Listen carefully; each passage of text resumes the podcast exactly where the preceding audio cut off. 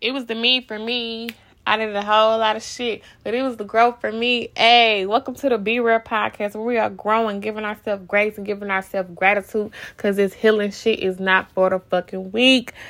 I want to thank y'all for coming to my podcast, wanting to listen and wanting to tune in.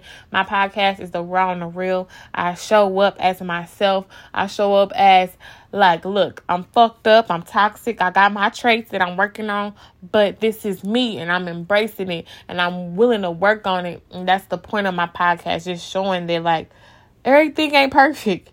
I, I'm not perfect but I'm working on me and I want to really take y'all on my journey where I'm learning to love myself, embrace my flaws, and just embrace the imperfections of myself, but also really know that I'm that bitch still at the same time. So listen, listen, I love y'all. Thank you so much.